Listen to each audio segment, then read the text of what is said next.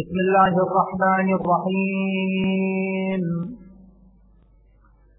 صلى الله عليك يا سيدي يا رسول الله. صلى الله عليك وعلى أهل بيتك المظلومين. لعن الله الظالمين لكم. من الأولين والآخرين. صلى الله عليك يا سيدي ويا مولاي يا أبا عبد الله. يا رحمة الله الواسعة. ويا باب نجاة الأمة. يا ليتنا كنا معكم سادتي. فنفوز فوزا عظيما. قال رسول الله صلى الله عليه وآله وسلم المهدي من ولدي. اسمه اسمي.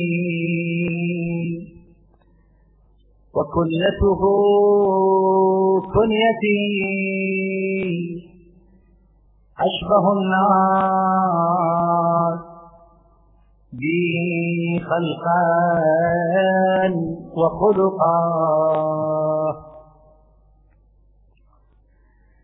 هنالك فرق بين عقيدة يخجل الإنسان من ذكرها وينكسر حينما يمر ذكرها على مسامعه وعلى فكره. وبين عقيدة غربت جذورها في عمق الحقيقة. فأورثت في القلب يقينا واطمئنانا. وأورثت في العقل ثباتا واستقرارا. لا شك أن بعض الناس يتبنى من العقائد بسبب الموروث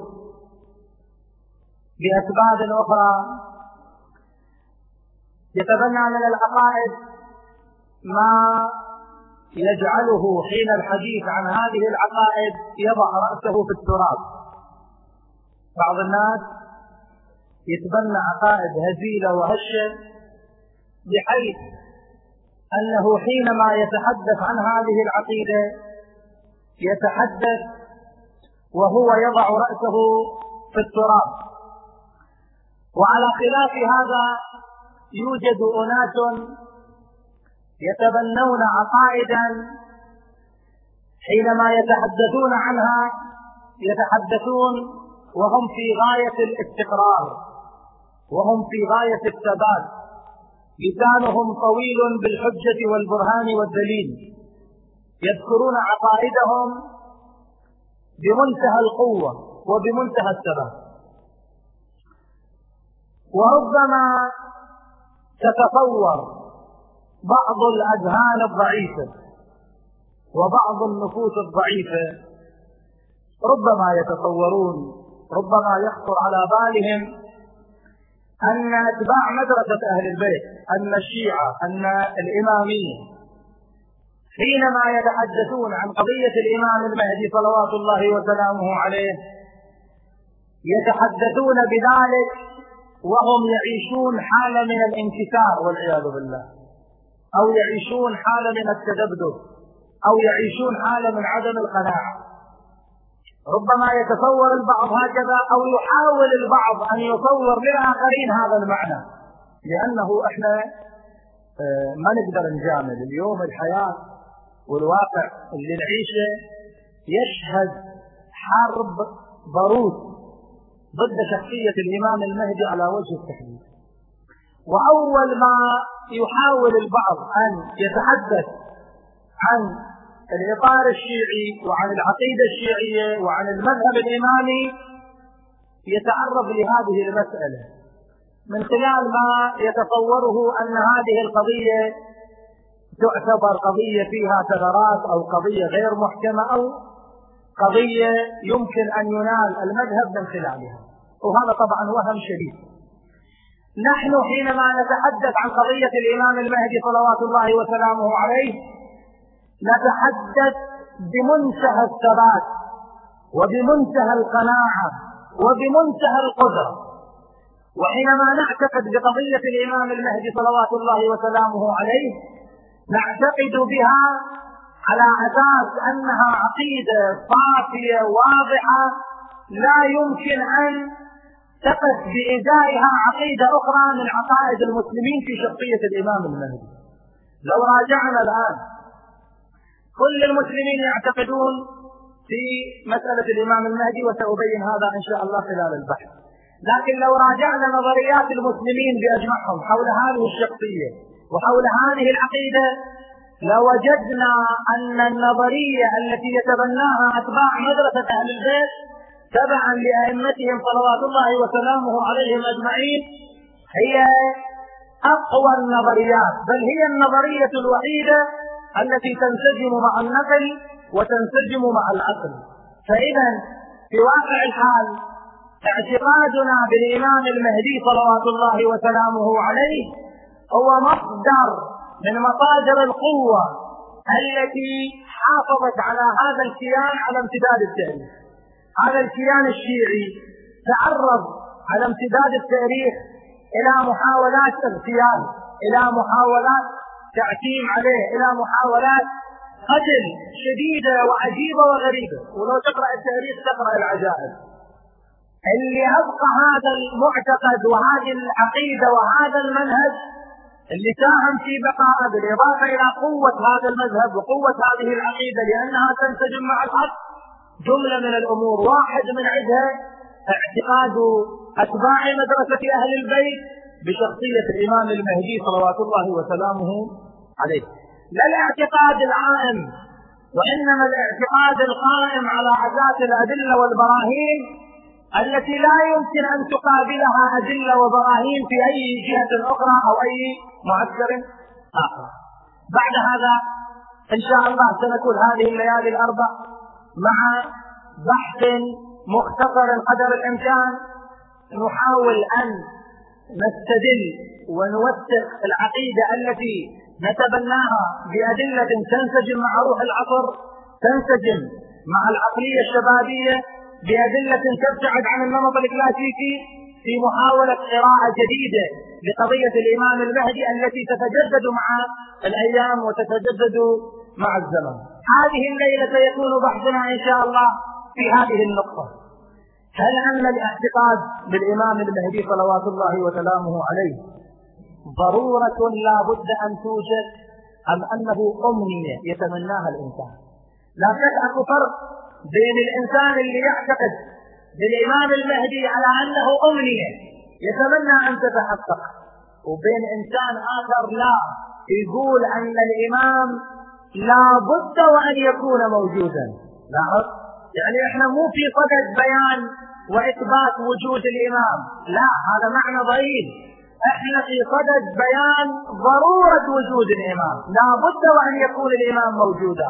إن لم يكن الإمام موجودا فهذا يجر علينا نتائجا وخيمة ويفتح الباب أمام مشاكل لا يمكن الوقوف في وجهها. قد تؤثر على أصل العقيدة الإسلامية. إذا هذا البحث ينطلق من هذه النقطة هل الإمام المهدي ضرورة؟ صلوات الله وسلامه عليه أم أنه أمنية؟ من هنا ندخل إلى رحاب البحث.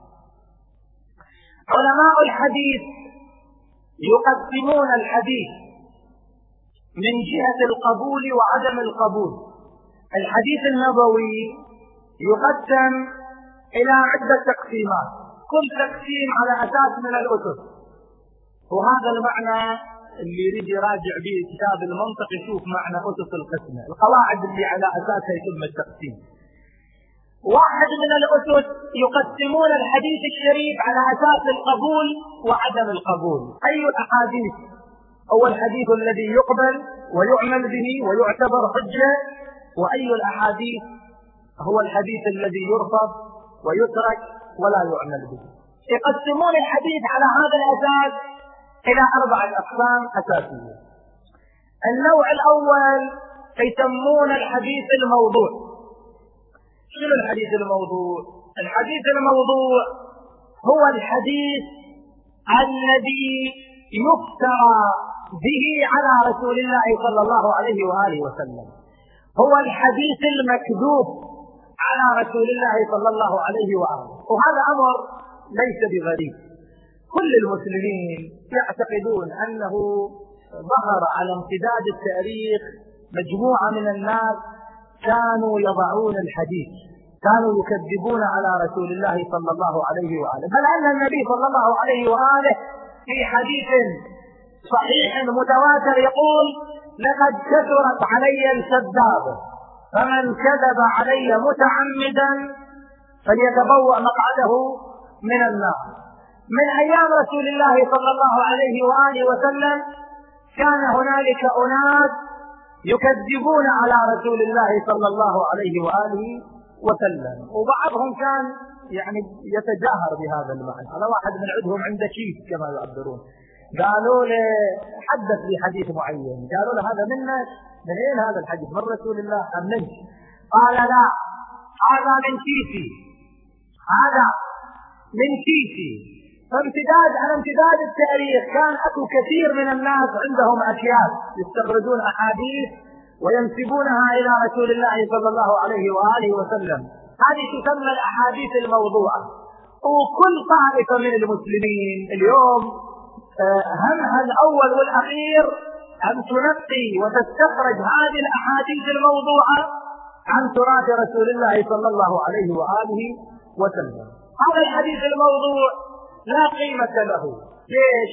لأنه ثبت بالدليل أنه مكذوب على رسول الله صلى الله عليه وآله وسلم. واعتقد أكو كتاب اسمه الموضوعات لابن الجوزي. هذا واحد من العلماء الكبار. ابن الجوزي عنده كتاب كبير ضخم اسمه الموضوعات. طبعا أخطأ في بعض إيراد بعض الأحاديث في الموضوعات. لكنه الحق يقال الرجل أيضا أصاب في ذكر كثير من الأحاديث الموضوعة آه، في ضمن هذا الكتاب. من أمثلة الأحاديث الموضوعة آه، حديث مثلا يروى عن النبي صلى الله عليه وآله وسلم أنه قال إن الله ائتمن على وحيه ثلاثة.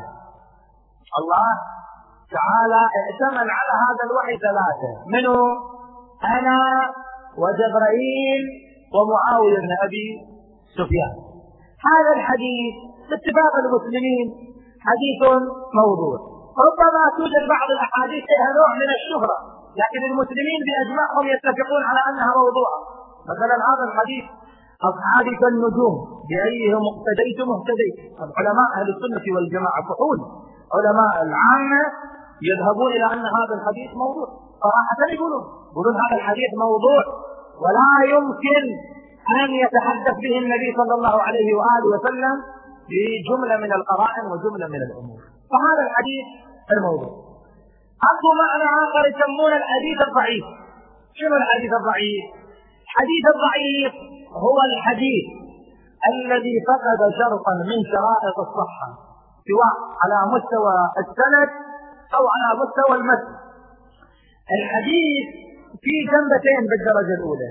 جنبة يسمونها جنبة السند الرجال اللي نقلوا الحديث فلان عن فلان عن فلان إلى أن يصل إلى مصدر الحديث. وفي جنبة المتن نفس منطوق الحديث. هذول الاثنين يجب أن يخضعا للدراسة. فإذا حصل ووجدت علة في أحد الأمرين يكون الحديث ضعيف. لكن بما أنه ماكو دليل على أن الحديث مكذوب يعبرون عنه أنه حديث ضعيف. حديث الضعيف أنا مثلتنا قبل ليالي. مثل حديث إني مخلف فيكم ما إن تمسكتم به فلن تضلوا بعدي أبدا. كتاب الله وسنتي. هذا الحديث لو أنك تبحث في كل كتب المسلمين لا تجد له سندا صحيحا. هذا الحديث رواه مالك في الموطأ. بلاغا كما يقولون مرسل. رواه الحاكم في المستدرك بسند ضعيف. رواه ابن هشام في السيرة بسند مقطوع أصلا ليس فيه سند. كل طرق هذا الحديث لا يمكن أن تستخرج له سندا واحدا صحيحا. ولذلك أقصى ما قيل عن هذا الحديث يعني بعد عمليات الترطيب والتدليل يعبرون عنه بأن حديث حسن حسنه الحاكم. لكن ما يجرؤ أحد أن يصحح هذا الحديث؟ فهذا الحديث يسمونه الحديث الضعيف. الحديث الضعيف حجيته وعدم حجيته أيضا اختلفوا. جماعة قالوا لا يعمل به مطلقا. جماعة قالوا لا يعمل به مطلقا. يذهب بعض الفقهاء إلى أنه يعمل بالحديث الضعيف مطلقا في كل مورد. الراي المستخلص من من أقوال العلماء هو هذا أن الحديث الضعيف يعمل به في موارد الفضائل وفي قصص التاريخ. هذا مع مراعاة طبعا صراحة أخرى.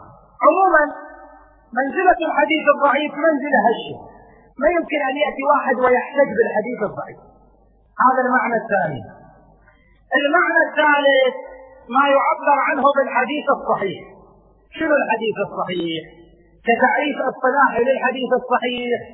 هو ما رواه ما رواه العدل الضابط عن مثله. إلى منتهى بلا شذوذ أو علة حديث يتناقله الثقات. على اختلاف ما بين العدول والثقات. الآن خلينا بمعنى الثقات الآن حتى شوي يكون أوسع. حديث يتناقله الثقات ثقة عن ثقة إلى أن يصل إلى المصدر إلى المعصوم. هذا السند يكون سليم وفي نفس الوقت لا بد من دراسة المتن أيضا. ما يمكن أنه نقبل بكل سند صحيح. أكو أسانيد صحيحة تصطدم مع العقل يعني واحد يجي مثلا يقول أن الله سبحانه وتعالى ينزل في ليلة الجمعة من السماء السابعة إلى السماء الدنيا وينادي هل من مستغفر فأستغفر له هل من تائب فأتوب عليه. يقول هذا ما يجوز. هذا يصطدم مع القرآن. حتى لو كان السند صحيح ما هو الحجة ما يقول؟ يقول هذا السند صحيح. يقول حتى لو كان السند صحيح المتن منكر. هذا المتن يصطدم مع القرآن. القرآن يقول ليس كمثله شيء. هذا المتن يصطدم مع العقل. لأن نزول الشيء من مكان إلى مكان يستلزم الحركة والحركة تستلزم الجسمية. بالتالي الله سبحانه وتعالى منزه عن هذا المعنى. فهذه مشكلة في واقع الحال. هذه مشكلة. وخلقت لنا مشاكل. يعني بعض الناس يكتفي بالسند الصحيح. يقول لك مثلا لقد روى أولياء الله المرضيون وأولياؤه الصالحون أن الله سبحانه وتعالى يجلس محمدا صلى الله عليه وآله وسلم يجلسه على العرش إلى جانبه. شو خلي بالك هذا رأي يتبناه بعض الناس. يقول الله يجلس النبي على العرش إلى جانبه. هذا ما يجوز. يقول لك لا السند صحيح. يا أخي المثل المثل مشكلة هذا معناه أن العرش أكبر من الله عز وجل. العرش يسع الله ويسع النبي. معناها العرش صار أكبر من رب العالمين. فإذا لا يكتفى بالحديث الصحيح. سلامة السند من الشذوذ ومن القدح. فلا بد أن يراعى المتن ويراعى السند على نفس الميزان.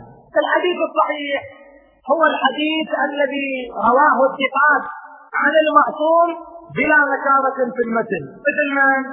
مثل الحديث اللي يقول يا علي لا يحبك إلا مؤمن ولا يبغضك إلا منافق. هذا حديث صحيح. هذا حديث أجمعت الأمة على صحته كل الناس يقولون أن النبي صلى الله عليه وآله وسلم قال هذا الحديث. روته صحاح المسلمين ولا شك في صحة هذا الحديث. أحاديث أخرى كثيرة أحاديث صحيحة وهي حجة والحديث الصحيح حجة. يتعامل به ويدان لله سبحانه وتعالى بهذا الحديث. هذا الحديث الحديث الصحيح وهذا شيء معتبر. الحديث الصحيح إلى حجية ويمكن للإنسان أن يستدل به على حكمه أن يقول هذا حديث صحيح ويستدل به على غيره. أكو نوع رابع من الأحاديث يسمون الحديث المتواتر. شنو الحديث المتواتر؟ الحديث المتواتر هو الحديث الذي يتولى نقله جماعة كثيرة من الناس بحيث يؤمن تواطؤهم على الكذب. التواتر نقل جماعة كثيرين بمستوى أن يتيقن الإنسان بصدور هذا الحديث. التواتر يعني إخبار الناس بكثرة عددية تخلق في النفس حالة من الاطمئنان. والتواتر يورث اليقين كما يقول العلماء. أعلى درجات الصحة في الحديث. وفي نسبة الحديث هو الحديث المتواتر. حديث المتواتر أقوى درجة في درجات نسبة الحديث إلى إلى صاحب هذا الحديث. فهذا الحديث لا يمكن للإنسان أن يشكك به. ليش؟ لأن هذا الحديث المتواتر حالة التواتر تخلق اليقين في نفس الإنسان. وإذا صار عند الإنسان يقين ما يقدر الإنسان يرفض هذا اليقين إلا بيقين آخر. واليقين لا يمكن ضربه بالشك. من هنا ذهب جماعة من العلماء من علماء المسلمين إلى أن الذي يرد الحديث المتواتر وينكر الحديث المتواتر كافر. كافر. حكم على الكفر. ليش؟ لأن هذا صار عنده يقين أن النبي صلى الله عليه وآله قال هذا الكلام. فرد للحديث المتواتر يستلزم رد لرسول الله صلى الله عليه وآله وسلم. اللي يرد الحديث المتواتر يرد على رسول الله صلى الله عليه وآله. وكل المسلمين يقولون الراد على رسول الله كالراد على الله. لا شك ولا شبهة في ذلك. فإذا حديث المتواتر لا يمكن لأحد أن يرفضه ولا يمكن لأحد أن يرده. وهو أقوى الأحاديث ثبوتا وأقوى الأحاديث وضوحا. من أمثلة التواتر الواضحة القرآن؟ القرآن الكريم ثبت بالتواتر. ثبوت القرآن لم يكن بسند صحيح يكفي يعني هذه هذه قضية مع الأسف. بعض الناس يجلس على شاشات التلفاز ويتحدى فئة من فئات المسلمين يقول لهم تعالوا جيبوا لنا سند للقرآن. والقرآن ثبت بالتواتر. لما نقول ثبت بالتواتر يعني ما يحتاج إلى سند. فلما تقول أعطوني سند للقرآن جاي تشكك في القرآن الكريم. القرآن تناقلته الأجيال وتناقلته المسلمون من جيل إلى آخر ما يحتاج إلى أنه نقول قال فلان عن فلان عن فلان. والحمد لله إذا تريد سند أيضا فالسند الموجود في القرآن أيضا ينتهي إلى علي صلوات الله وسلامه عليه. اقرأ المصحف آخر. المصحف شنو؟ حفص قراءة حفص عن عاصم عن أبي عبد الرحمن عن علي عليه الصلاة والسلام. زين؟ هذا يعني إذا أردت السند هذا السند. ولكن القرآن لا يؤخذ من هذا الجانب. القرآن ثابت بالتواتر. أجمع المسلمون على أن هذا القرآن الذي بين أيدينا هو القرآن الذي أنزل على رسول الله صلى الله عليه وآله وسلم. من جملة المسائل اللي ثبتت بالتواتر قضية الإمام المهدي صلوات الله وسلامه عليه. الإمام المهدي صلوات الله وسلامه عليه مسألة الإمام والاعتقاد بهذه المسألة ليست مسألة واردة بأحاديث موضوعة وليست مسألة واردة بأحاديث ضعيفة. وليست مسألة جاءت إلينا بأحاديث صحيحة فقط. وإنما هي مسألة متواترة. أطبقت الأمة على نقل الروايات المتعلقة بالإمام صلوات الله وسلامه عليه. كل الأمة ولذلك الاعتقاد بقضية الإمام ليست وقفا على أتباع مدرسة أهل البيت. كل المسلمين يعتقدون بقضية الإمام المهدي صلوات الله وسلامه عليه. وكل المسلمين يترقبون ذلك اليوم الذي سيأتي ويخرج فيه الإمام فيملأ الأرض قسطا وعدلا بعد أن ملئت ظلما وجورا. ما يقع أحد من الناس أن يقول أن قضية الإمام المهدي يمكن التشكيك فيها؟ ممكن واحد. ابن خلدون على ما أتخطر حاول أن يضعف بعض الروايات ومو كل الروايات بالمناسبة. خاف يمر عليك هذا الرأي أن ابن خلدون شكك. لا ترى ابن خلدون ما ناقش كل الروايات. بعض الروايات الصحيحة ما تعرض لها ابن خلدون. تعرض لبعض الروايات الضعيفة الطرق الضعيفة. ومع هذا انبرى له جملة من علماء العامة. جملة من علماء العامة ووقفوا أمام ابن خلدون وقالوا له أنت جاي تطعن بمقدس من مقدسات المسلمين. انت جاي تطعن بقضية متواجرة. وردوا على ابن خلدون ذاك الوقت فإذا الإمام المهدي سلام الله تعالى عليه قضية ثبتت بالتواتر. لكن شو يسوي بعض الناس للأسف الشديد؟ هو يغمض عينه عن الحقيقة. مع وضوح هذا الأمر بعض الناس يعيش حالة تخبط شايف هذا واحد يقول له يقول له يا فلان والله أطلع شوف لنا أكو غيوم في السماء ولا ماكو غيوم في السماء. انظر إلى السماء شوف لنا الشمس مشرقة لا. شوف واحد يكلف واحدة. يقول له أطلع. شوف السماء. متنبذه بالغيوم. ما فيها غيوم حتى نخرج. هذا خرج ورجع وهو ينكت البلل عن أثيابه من شدة المطر اللي وقع عليه. يقول له والله شدة المطر منعتني أن أنظر إلى السماء. هل فيها غيوم أم لا؟ كثرة المطر وشدة المطر ما خلتني أرفع نظري إلى السماء. إلى هذه الدرجة الإنسان يتعامل وأنت هذا المطر شلون نزل إذا ماتوا غيوم؟ فمع وضوح القضية بعض الناس للأسف الشديد ما أدري شلون ما ما لا يلتفت للموضوع. شايف؟ الإمام الصادق في يوم من الأيام كان يمشي يتوكل على عصا. فواحد من الشخصيات الإسلامية قال يا ابن رسول الله أنت بعدك شباب تتوكل على العصا. لا زلت شابا قويا ليش تتوكل على العصا؟ قال له هذه العصا فيها بركة. هذه العصا هي عصا رسول الله صلى الله عليه وآله وسلم. وأنا أحب أنه دائما أمسكها بيدي. هذا لما سمع بهذه الكلمة رمى بنفسه على العصا. قال له بالله عليك دعني أقبل دعني أضمها دعني أشمها. هذه عصا لرسول الله صلى الله عليه وآله. الإمام تبسم قال له خذ أنت قبل لا تروح للعقم وأنا ابن رسول الله. هذا لحم رسول الله. وهذا دم رسول الله. أنت بديت نفسك على العصا. بعض الناس للأسف الشديد عنده نظرة آخرة إذا الإمام المهدي سلام الله تعالى عليه قضية متواترة. ومن هنا شوف بعض الناس ادعوا المهدوية. بعض الناس وهذا ادعاء المهدوية عادة يكون من المناهج أو من الفرق الأخرى مو من عندنا. ليش؟ إحنا ما عندنا إنسان واحد يدعي المهدوية. ليش؟ لأن المهدي عندنا مشخص محدد.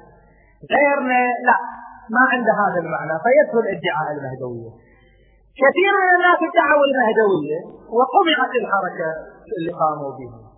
لما قمعت هذه الحركات ما تشوف الجهات اللي سيطرت على الوضع تعترض على اولئك المدعين أنكم جئتم بشيء منكر. ما تشوفهم يعترضون على أصل الفكرة. هذه مسألة جدا مهمة. بعض الناس ادعوا المهدوية وأقنعت هذه الحركات أقنعت هذه الحركات لانها كانت حركات باطلة. لما تحاصر ما تشوف الآخرين شنو؟ يعترضون على أصل الفكرة أنه يقولون لهم أنتم لين جايبين فكرة المهدي وهذه قضية ما لها وجود لا.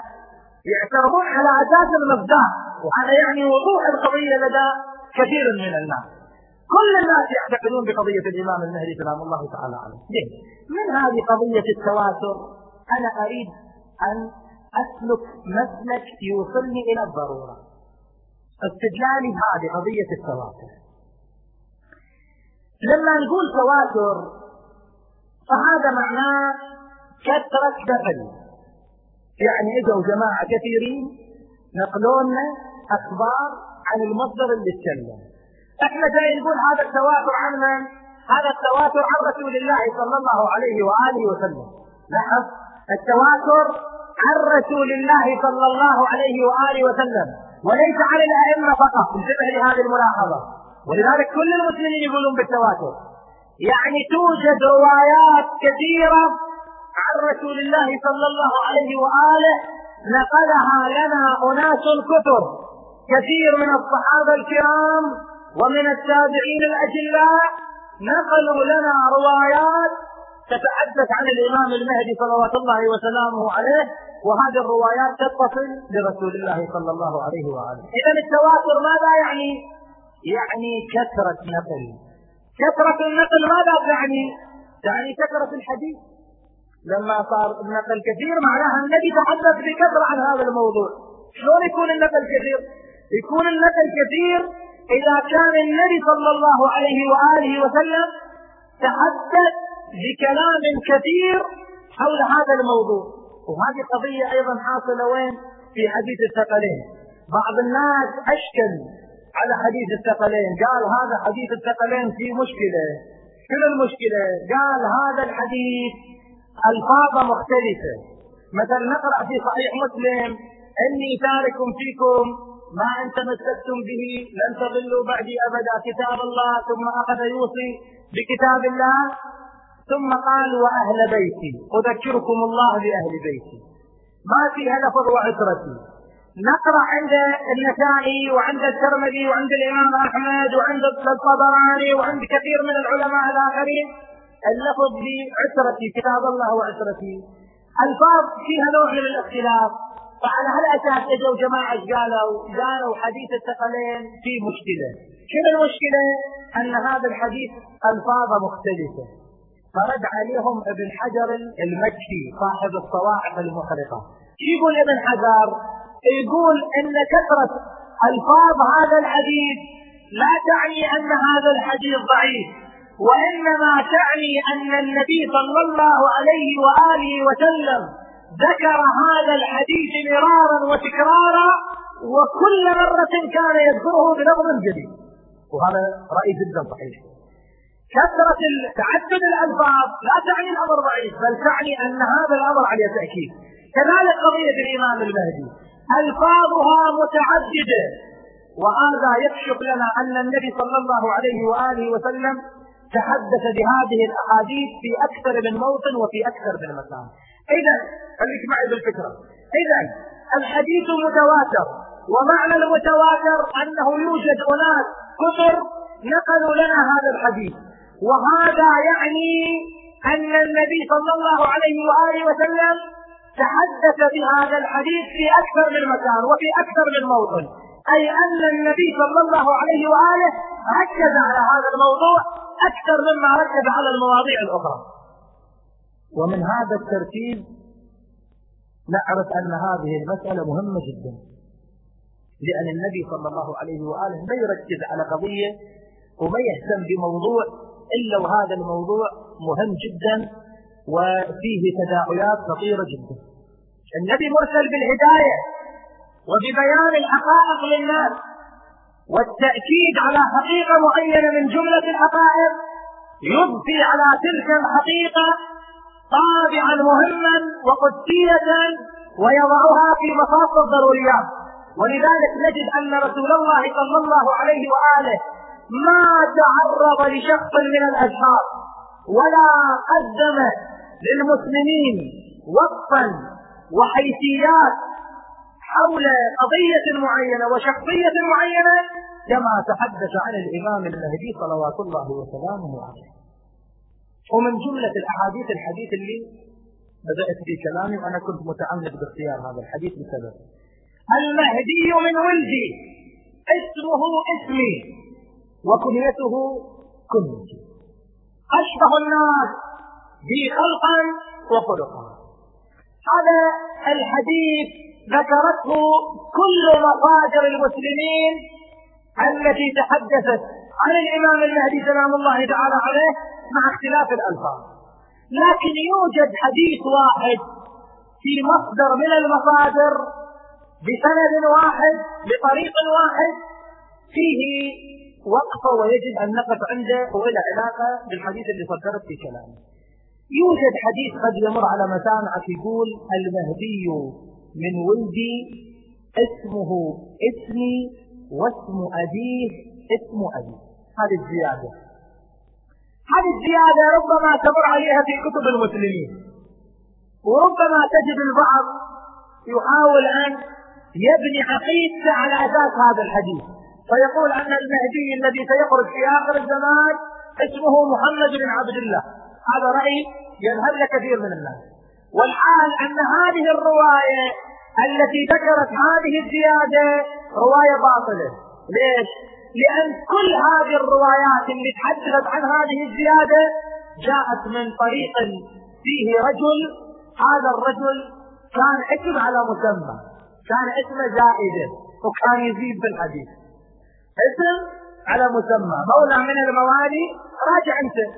كل الأحاديث اللي ذكرت هذه الزيادة واسم أبيه اسم ابي كان في سندها رجل اسمه زائدة. عن زائدة مولى فلان هذا زائدة كان معروف عند علماء الجرح والتعديل أنه كان يزيد على الأحاديث ويضع على الأحاديث. وقلت لك اسم على مسمى هذا زائدة. هذه الزيادة جاءت من رواية هذا الرجل. ثم الروايات الأخرى اللي ذكرها أساطير الحديث تخلو من هذه الزيادة. فنعرف من هذا أن هذه الزيادة إنما زيدت لبعض الغايات ولبعض المعارف ولكنها فقاعة سريعة ما تتلاشى مع نسبات الرشد أرجع إلى الموضوع. النبي صلى الله عليه وآله ما عرف شخصية للمسلمين كما عرف الإمام المهدي. شلون؟ قدم المهدي ووصف لهم المهدي باسمه عرفهم على اسمه وعلى كنيته وعلى صفاته الجسدية فقال لهم هو ممتلئ الجسد ما بين الثلاثين والأربعين. كف اللحية سهل الخدين أقنى الأنف أزج الحاجبين مخلج الثنايا. على خده الأيمن خال مواصفات دقيقة. تعرضت لكل أبعاد جسد الإمام صلوات الله وسلامه عليه. ثم تعرض إلى آه، أخلاقه فقال أخلاقه كأخلاقي ثم تعرض إلى زمان ظهوره فبين العلامات التي تكون مرافقة لزمان ظهوره والتي سنتعرض لها في ليلة من الليالي إن شاء الله. ثم تعرض إلى حيثيات جيشه وإلى يوم خروجه وإلى مكان خروجه. ما بقت جزئية من الجزئيات المتعلقة بشخصية الإمام المهدي سلام الله تعالى عليه إلا وبينها رسول الله صلى الله عليه وآله في هذه الأحاديث المتواترة. كل الحيثيات المتطورة. زمان الخروج مكان الخروج كيفية الخروج حيثيات الخروج صفات الجسم صفات الأخلاق النسب يقول هو من قريش ثم يضيق دائرة قريش. يقول هو من بني هاشم ثم يضيق دائرة بني هاشم. يقول هو من ولد علي ثم يضيق. يقول هو من ولد فاطمة ثم يضيق الأمر. يقول هو من ولد الحسين عليه السلام. إلى هذا الحد يتفق كل المسلمين في هذا المعنى. أن المهدي من ولد فاطمة ومن ولد الحسين عليه السلام. إلى هنا وقف أناس واستمر أناس في بيان هذه الشخصية. وقفوا كثير من الناس إلى هذا. لما تقول المهدي من أين؟ يقول لك المهدي من ولد الحسين. لكن من أي ولد الحسين؟ يقف أما لا شيعة أهل البيت راح يستمروا مع هذا البيان ومع هذا التسلسل الذي طرحه رسول الله صلى الله عليه وآله وطرحه أئمة أهل البيت. هنا يتبادر لأذهاننا هذا السؤال المهم. النبي صلى الله عليه وآله منزه عن العبث ومنزه عن الكلام أو عن لغو الكلام. منزه عن لغو الإشارة. ما ينبغي لنبي أن تكون له خائنة أعين. حتى خائنة الأعين الأنبياء منزهون عنها. النبي ما يهتم بموضوع إلا هذا الموضوع مهم. وما يطرح هذه الصفات وهذه المواصفات وهذه العلامات إلا لسبب. فيحق لنا أن نسأل هذا السؤال. لماذا يطرح النبي صلى الله عليه وآله وسلم هذه المواصفات وهذه العلامات؟ ليش؟ ليش النبي صلى الله عليه وآله يصرف جهد ويصرف وقت ويسمع الصحابة الكرام كل ما قعد عند صحابي خبر بهذا الحديث ويطرح كل يوم قضية أخرى تختلف عن القضية التي سبقتها؟ لماذا؟ لابد أن يكون هنالك هدف عند رسول الله صلى الله عليه وآله وسلم. ولا شك أن هذا الهدف يرتبط بأصل بعثة النبي صلى الله عليه وآله. النبي بعث لأجل الهداية. النبي أرسل لأجل أن يخرج الناس من الظلمات إلى النور. هذا الهدف اللي كان يتوقعه النبي صلى الله عليه وآله. في طرحه لقضية الإمام المهدي ينسجم مع هذه القاعدة الأساسية وينسجم مع هذا الهدف الأساسي. ولذلك لذلك تشوف أنت الآن إخوتنا مثلا شو يقولون؟ يقولون النبي أخبرنا عن الدجال. أكو عقيدة يسموها العقيدة بالدجال. لو تقرأ مواصفات الدجال في كتب المسلمين لرأيت الدجال يحيي ويميت. هكذا. يحيي ويميت. يقول للشيء كن فيكون بهذا المستوى. وهو حي إلى اليوم ولا فرق بينه وبين الله سبحانه وتعالى إلا أن الدجال أعور وأن الله ليس بأعور. هذه أحاديث تعتبر أيضا في ربما تعتبر متواترة عند بعض الفرق الإسلامية. يقول لك الدجال وصف إن النبي صلى الله عليه وآله بمواصفات وقال أيها الناس انتبهوا من هذا الدجال وأنا أعطيكم العلامة اللي تميز الدجال عن, عن الله تصور يعني الدجال إلى نوع سلطة ونوع تصرف بالكون يجعل الناس تعتقد أنه الله عز وجل فحتى لا يقع الناس في هذا الإشكال يقولون الذي ميز لنا الدجال عن رب العالمين شلون؟ أنه قال أن الدجال أعور وربكم ليس بأعور وهذه أحاديث تبنى عليها عقائد الآن. عقيدة كاملة تقوم على هذا. فلما نسأل نقول لهم ليش النبي يهتم بموضوع الدجال ويذكر الدجال؟ يقول لك النبي يذكر الدجال حتى يحذر الناس من هذه الفتنة. حتى لا يقع الناس في هذه الفتنة.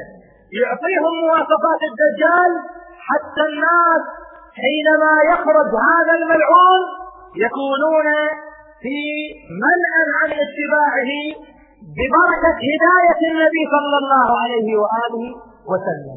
فإذا كان الحال إذا كان المسلم يقبل هذا الحال بالنسبة للدجال طيب ليش ما تقبل هذا الحال بالنسبة لإمام الخير؟ إذا النبي صلى الله عليه وآله حينما طرح هذه المواصفات أيضا كان يحثنا وكان يدفعنا إلى أن نقتدي بهذا الإمام ونعين هذا الإمام ونكون جنودا لهذا الإمام على نسق الهداية التي أرسل بها رسول الله صلى الله عليه وآله وسلم. على نفس المنوال. فإذا النبي صلى الله عليه وآله لما طرح هذه المواصفات وهذه الحيثيات وعرف لنا هذه الشخصية يريد منا أن ننسجم مع هذا الإمام وأن نضع أيدينا وقلوبنا تحت إمرته وتحت قيادته في سبيل أن تملأ الأرض. قسطا وعدلا بعد أن ملئت ظلما وجورا. وللأسف الشديد. للأسف الشديد تقرأ قبل كم يوم أقرأ لرأي لأحد الشخصيات الإسلامية المرموقة. يقول والله قضية المهدي لا تقدم شيئا ولا تؤثر شيئا. وأنا شخصيا هكذا يعبر أنا شخصيا لا فرق عندي بين أن يخرج المهدي وبين أن لا يخرج المهدي بين أن يولد المهدي كما يقول أو لا يولد. عجيب. كيف ما المهدي سيملأ الأرض قسطا وعدلا؟ سيحقق دولة العدل الإلهي؟ سيحقق حلم الأنبياء؟ كيف ما يستأنس المؤمن في هذه الدولة؟ لابد تكون هذه أمنية كل مؤمن.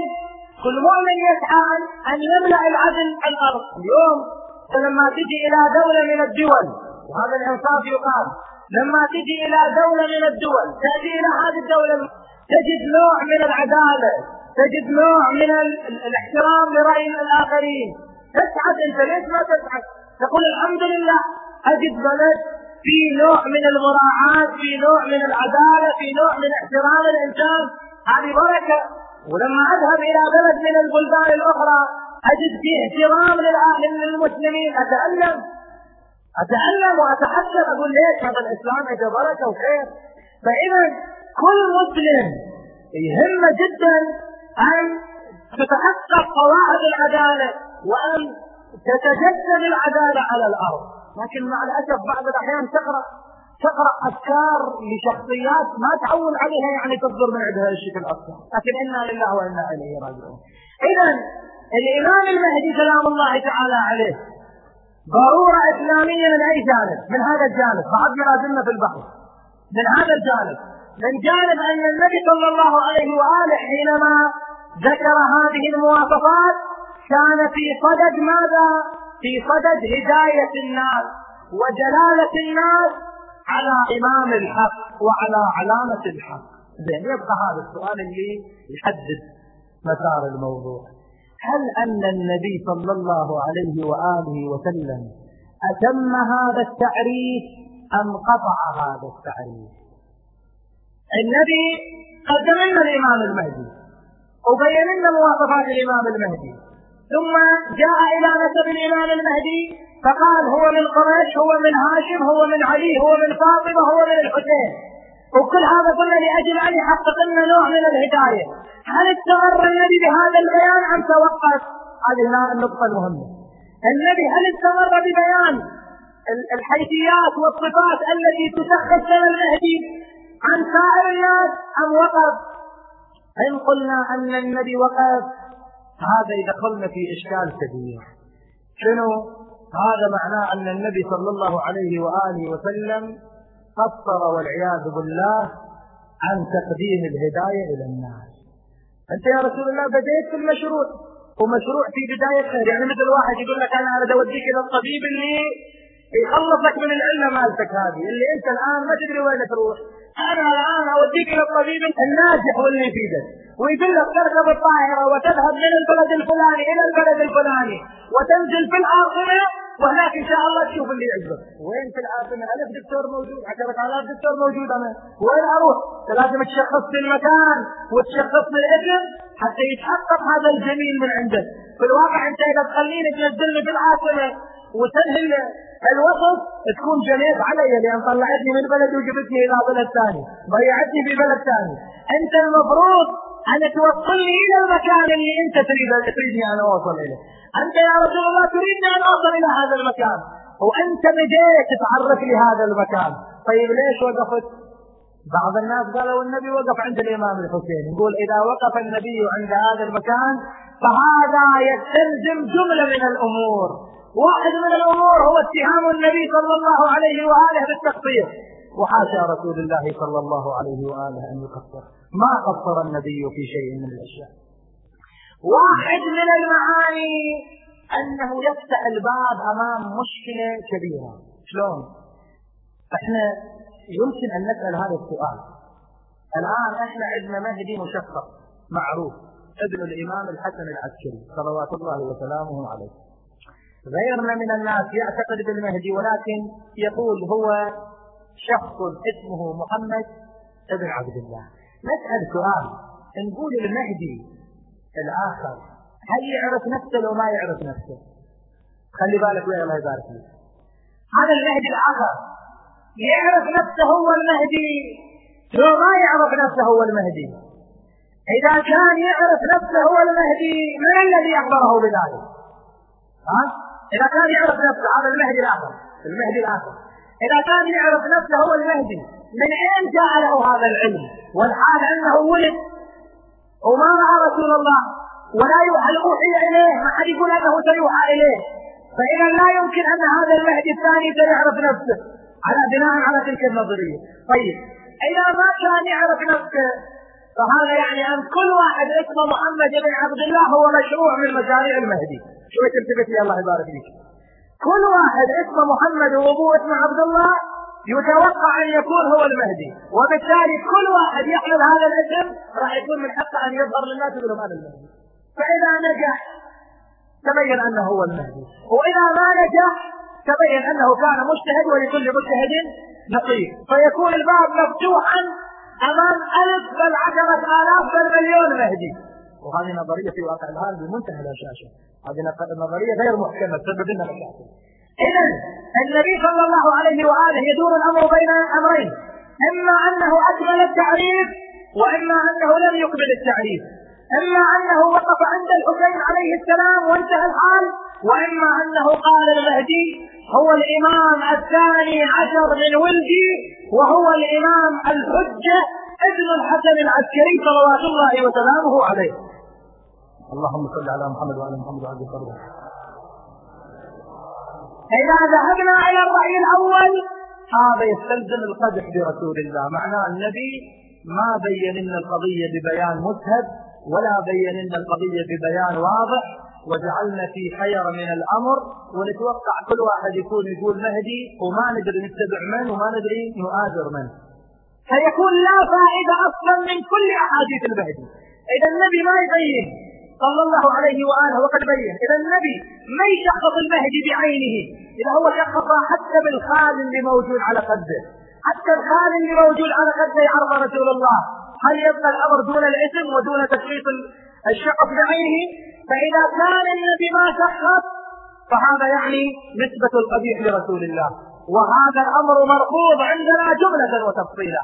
إذا رسول الله صلى الله عليه وآله وسلم شخص الإمام المهدي بما تعتقده الفرقة التي تنتمي لأهل البيت صلوات الله وسلامه عليهم أجمعين. إذا إذا كان النبي قد شخصه إذا لا بد وأن يكون الإمام المهدي موجودا. إن لم يكن الإمام المهدي موجودا استلزم هذا الأمر النسبة الكذب إلى رسول الله وتكذيب رسول الله صلى الله عليه وآله وسلم. أتمنى شوية الفكرة تكون واضحة إذا ما كان الإمام موجود فهذا يستلزم تكذيب النبي صلى الله عليه وآله وسلم وتكذيب النبي خروج عن الإسلام. ولذلك يقول سلمان دخلت على رسول الله صلى الله عليه وآله وسلم والحسين على فقده الشريف وهو يتمعن بالنظر إلى وجه الحسين وهو يقول له أنت سيد ابن سيد. أنت إمام ابن إمام أخو إمام أنت حجة لله ابن حجة لله أبو حجج تسعة تاسعهم قائمهم. ومن اللهم صل على محمد وآل محمد وآل وأحاديث كثيرة عن رسول الله صلى الله عليه وآله كما سيأتي في الأيام القادمة ويتضح الأمر بما هو أوضح من هذا. أحاديث كثيرة عن النبي وعن أهل البيت حددت شخص هذا المنقذ وحددت شخص الإمام المهدي بما لا يدع مجالا من الشك كل هذا تفضلا من رسول الله صلى الله عليه وآله وتماشيا مع الهداية التي أرسل بها النبي لهذه الأمة. من ضمن مشروع الهداية أنه كان يهديهم لما فيه صلاحهم كان يدلهم على الخير وكان ينهاهم عن السوء. ولذلك لذلك كثيرة هي الأشياء اللي النبي ذكرهم فيها وأشار إليها ونصحهم باتباعها. كثيرة هي الأشياء التي أمرهم النبي صلى الله عليه وآله وسلم أن يترقبوها وأن يقفوا معها. يقول له يا أنس يا أنس سيقتل ولدي هذا. بأرض يقال لها كربلاء. سيقتل ولدي هذا. بأرض يقال لها كربلاء. فمن شهد منكم ذلك فلينصر. النبي صلى الله عليه وآله يتحدث مع أصحابه. يقول لهم هذه واحدة من الأمور اللي النبي طرحها للمسلمين. قال لهم سيقتل ولدي هذا في أرض كرب. وبلاء فمن شهد منكم ذلك فلينصر. فليقف معه؟ ولذلك وقف جملة من الصحابة الأجلاء يترقبون ذلك الموقف ويترقبون ذلك اليوم حتى يقاتلوا بين يدي أبي عبد الله الحسين. حسين كان معاه خمسة من صحابة النبي صلى الله عليه وآله. واحد من عدهم هو راوي هذا الحديث. واحد من عندهم هو الذي روى هذا الحديث اللي قال سمعت رسول الله يقول صلى الله عليه وآله يقول سيقتل ولد الحسين بأرض كربلاء فمن شهده منكم فلينصر. أنس ابن الحرس الشاهلي هذا الرجل اللي حينما خرج في يوم عاشوراء خرج ونظر إليه الحسين عليه السلام وبكى بكاء مريرا. ليش؟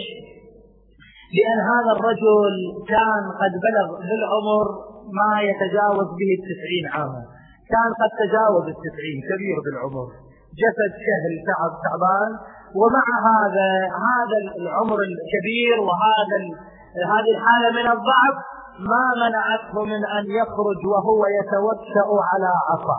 بيده عصا يتوكأ عليها وباليد الأخرى سيف قد انتشقه يدافع به عن ابن فاطمة الزهراء وقد ربط وسطه بمنطقة ربط الوسط بنوع حزام حتى يبقي ظهره واقف لأن الظهر محدودة فحتى يبقي ظهره مستند وواقف أقام صلبه بأن ربط وسطه بتلك المنطقة وشد جبهته بمنديل ربط هذه المنطقة بمنديل. ليش؟ لأن كانت حواجب تسقط على عيونه حواجب كانت متراكية بسبب السن المتقدم.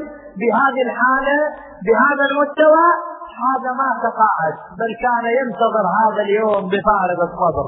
لما نظر الحسين لهذا الشخص وهو يخرج إلى ساحة القتال بكى. بكى شفقة له وترحما عليه. وبكى فخرا أن يكون له من الأصحاب هكذا صاحب. واقعا أبو عبد الله كان يفتخر بهكذا كله وبهكذا أصحاب وبهكذا أبطال. وصل إلى التسعين ولكن ذلك لم يمنعه من أن يقدم نفسه ضحية وفداء وقربانا بين يدي أبي عبد الله الحسين. خرج هذا الرجل وقاتل دون الحسين إلى أن وقع في ساحة القتال شهيدا. وخرج معه ثلة من الأبطال من المؤمنين من العارفين ممن كانوا يتحينون وينتظرون هذه الساعة الساعة التي يقدمون أنفسهم فداء لابن رسول الله ولسيد شباب أهل الجنة وإعلاء لكلمة الحق. الأصحاب اللي كان الحسين يتأسف ويبكي على كل ماض منهم كان يجلس عند رأسه يؤدبه بتلك الكلمات. لكن الموقف المرير الموقف اللي يهز الوجدان الموقف اللي يحرك المشاعر هو حينما بقي أبو عبد الله وحيدا فريدا. لا ناصر له ولا معين. عز عليك أيها الموالي أيها الغيور أن يبقى إمامك وسيدك متنقلا من خيمة إلى خيمة تارة يدخل إلى خيمة بني هاشم. تارة يدخل إلى خيمة الأنصار ينادي الأبطال. ينادي على من ناصر ينصرنا؟ على من مغيث يغيثنا؟ ولكن لا نداء الأبطال على الأرض. حينما استيأس منهم كر إلى مخيمه راجعا وقف على أطناب المخيم نادى بأعلى صوته. من الذي يقدم لي الجواد؟ وأنا ابن رسول الله. من الذي يقدم لي الجواد؟ وأنا ابن أمير المؤمنين. من الذي يقدم لي الجواد؟ وأنا ابن فاطمة الزهراء. من اللي قدم له الجواد؟ جاءته زينب بالجواد تقوده والدمع من ذكر الفراق يسيل وتقول قد قطعت قلبي يا أخي حزنا فيا ليت الجبال تجول فلمن تنادي والحماة على الثرى فرعى ومنهم لا يبل غليله جاءت زينب بذلك الجواد وهي تقول ما أقساني وأقسى قلبي؟ أي جلد في قلبي؟ أي قساوة في قلبي؟ ما أقساني وما أقسى قلبي. أي أخت تقدم لأخيها فرس المنية ولا حما عندها ولا كفيل. رد وحيانا من العطش يومين. صاحب صوت للتوديع قومين. مثل سرب القطع قاما يحوما خرجنا النساء من الخيام وتوجهنا إلى ذلك الغريب إلى ذلك الوحيد ودعهم ثم ارتقى على صهوة جواده وتوجه إلى ساحة القتال. خطوات وإذا بصوت من خلفه أخي أبا عبد الله طفني هنيئة هذا لسان حالها هذا لسان حال زينب. وقف التفت قال أخي زينب ماذا تريدين؟ قالت أخي أبا عبد الله أنزل من على ظهر جوادك. نزل من على ظهر جواده قالت أبا عبد الله اكشف لي عن صدرك ونحرك. كشف عن صدره وعن نحره. أخي ماذا تريدين؟ قالت أبا عبد الله ائذن لي فقد بلته في صدره. وشمته في نحره ثم توجهت إلى المدينة المنورة. الله يا فاطمة لقد أديت الأمانة لقد نفذت الوصية. قال أخي ما الخبر.